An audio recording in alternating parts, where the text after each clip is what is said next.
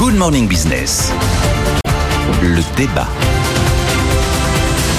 Et on va débattre ensemble du commerce mondial qui euh, se tend notamment avec la situation dans la mer Rouge, un sujet qui aurait passionné Philippe Martin, Nicolas Dose et Jean-Marc Daniel qui nous a quittés hier. C'est une grande tristesse. Il devait venir le 6 décembre dans l'émission. C'est Sciences Po qui m'avait annoncé qu'il serait pas là parce qu'il avait un problème de santé. J'en sais pas plus, j'en sais pas davantage. C'était un économiste très éclairant avec énormément d'humilité, personnage que j'appréciais énormément, qui venait régulièrement dans l'émission. Euh, il avait quand même également mis euh, ses connaissances et son travail au service de l'intérêt général en tant que président du Conseil d'analyse économique. Il y a eu quand même des travaux euh, que je garde en mémoire sur euh, quelles seraient les bonnes réformes de l'assurance chômage, quelles futures règles budgétaires il faudrait installer pour, pour l'Europe, ou encore une prise de position très claire, notamment sur les fameux impôts de production. Il y avait aussi toute la partie politique du personnage, puisqu'il a quand même œuvré avec Emmanuel Macron, il en a été le conseiller à Bercy en 2015, il a travaillé à son programme économique en 2017, et puis en 2012, il avait déjà signé un appel d'économistes, cette fois-ci, en faveur de François Hollande.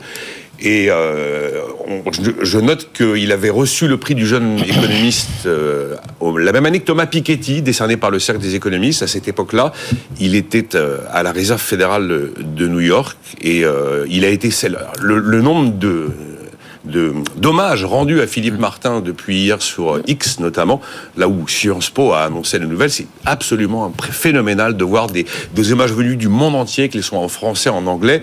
Et il y a notamment euh, Stéphanie Stancheva, qui est jeune meilleur, enfin meilleur économiste il y a deux ans, qui a salué le son mentor du CAE, et c'est une vraie perte effectivement pour, le, pour la science académique. Jean-Marc oui, oui, je me joins évidemment euh, à l'éloge que vient de faire Nicolas, c'est une grande perte. Sur le plan strictement académique, il s'était distingué par deux domaines de, de, réflexion. Un premier domaine qui était le commerce international, mmh. il était très impliqué, sa thèse était sur ce sujet, et euh, il avait repris tous les travaux de gens comme Léon Tief et tout ça, donc il, il s'était vraiment inscrit dans une démarche intellectuelle qui est une démarche intellectuelle assez porteuse en économie. Et puis le deuxième domaine, c'était effectivement la macroéconomie, il était très engagé sur le plan politique, mais euh, quand on participait à des colloques avec lui ou qu'on relisait des papiers, il m'est arrivé de relire des papiers dans un cadre académique qu'il faisait. Euh, D'abord, c'était dans un anglais très agréable, il parlait parfaitement l'anglais, ce qui en économie est une assez bonne chose.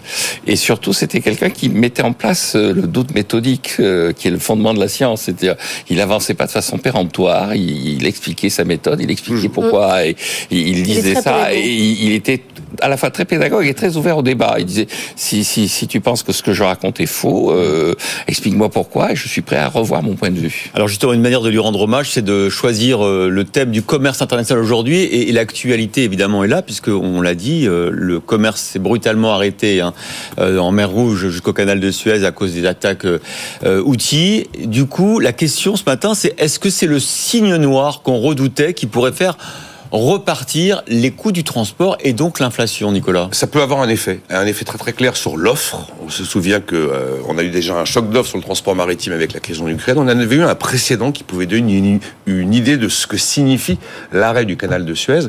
Lorsque, souvenez-vous, un porte-conteneur avait oui. complètement, ça a été mis en travers du canal de Suez. Oui. Euh, ça avait pris une semaine pour pour retrouver euh, une fluidité à cet endroit et ça avait commencé à avoir un impact sur certains prix, notamment le prix du transport maritime. Hein, si vous voulez faire euh, Rotterdam-Singapour sans passer par le canal de Suez. Vous mettez plus 15 000 km, mais euh, 21 000 km. Et euh, en plus, il y a des difficultés sur le, sur le, canal de Panama actuellement à cause des problèmes de sécheresse. Donc, il est tout à fait probable qu'il va y avoir un, un, surcoût du transport maritime.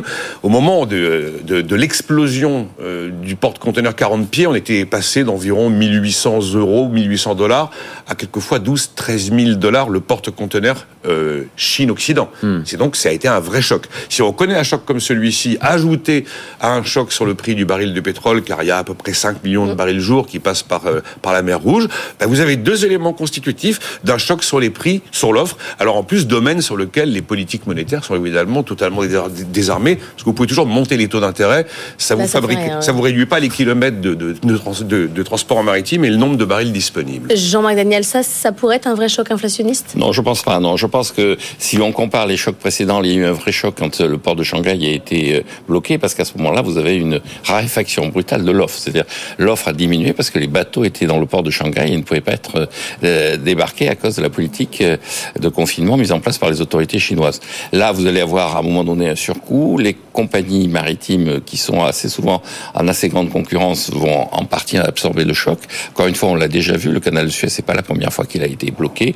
Euh, la crise de 1956, par exemple, où il a été là totalement bloqué, n'avait pas provoqué de hausse des prix significative. Elle avait provoqué effectivement sur certains secteurs la disparition des produits, mais pas de hausse générale des prix. Ce qui m'inquiète le plus dans cette affaire, c'est plutôt l'Égypte. C'est-à-dire que euh, pour le canal pour l'Égypte, le canal de Suez, c'est 8 milliards de dollars de de recettes. Dans un pays qui fait un déficit de sa balance des paiements courants hors recette de, du canal de Suez de euh, 7 à 8 milliards de dollars, vous rajoutez 8 milliards, ça représente 2% du PIB de l'Égypte dans un pays qui, encore une fois, est un pays qui est en train de négocier avec le FMI. Et donc je pense que la stratégie euh, des, des, des, des, rebelles yéménites et de l'Iran qui est derrière, c'est de fragiliser l'Égypte. C'est vraiment... Mm. Alors ma citation latine du jour, puisque nous sommes un lundi, euh, c'est vraiment Bellum, c'est ipsum alet.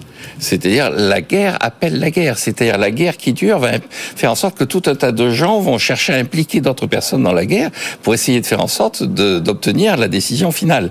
Et donc pour moi le véritable enjeu c'est pas tellement le canal de Suez, c'est que va passer, qu'est-ce qui va se passer en Égypte, que ouais. va devenir l'Égypte, et ensuite quels sont les prochains dominos. Donc c'est vraiment plutôt que les bateaux, c'est vraiment Bellum, c'est Ipsum. Merci beaucoup tous les deux pour ce décryptage.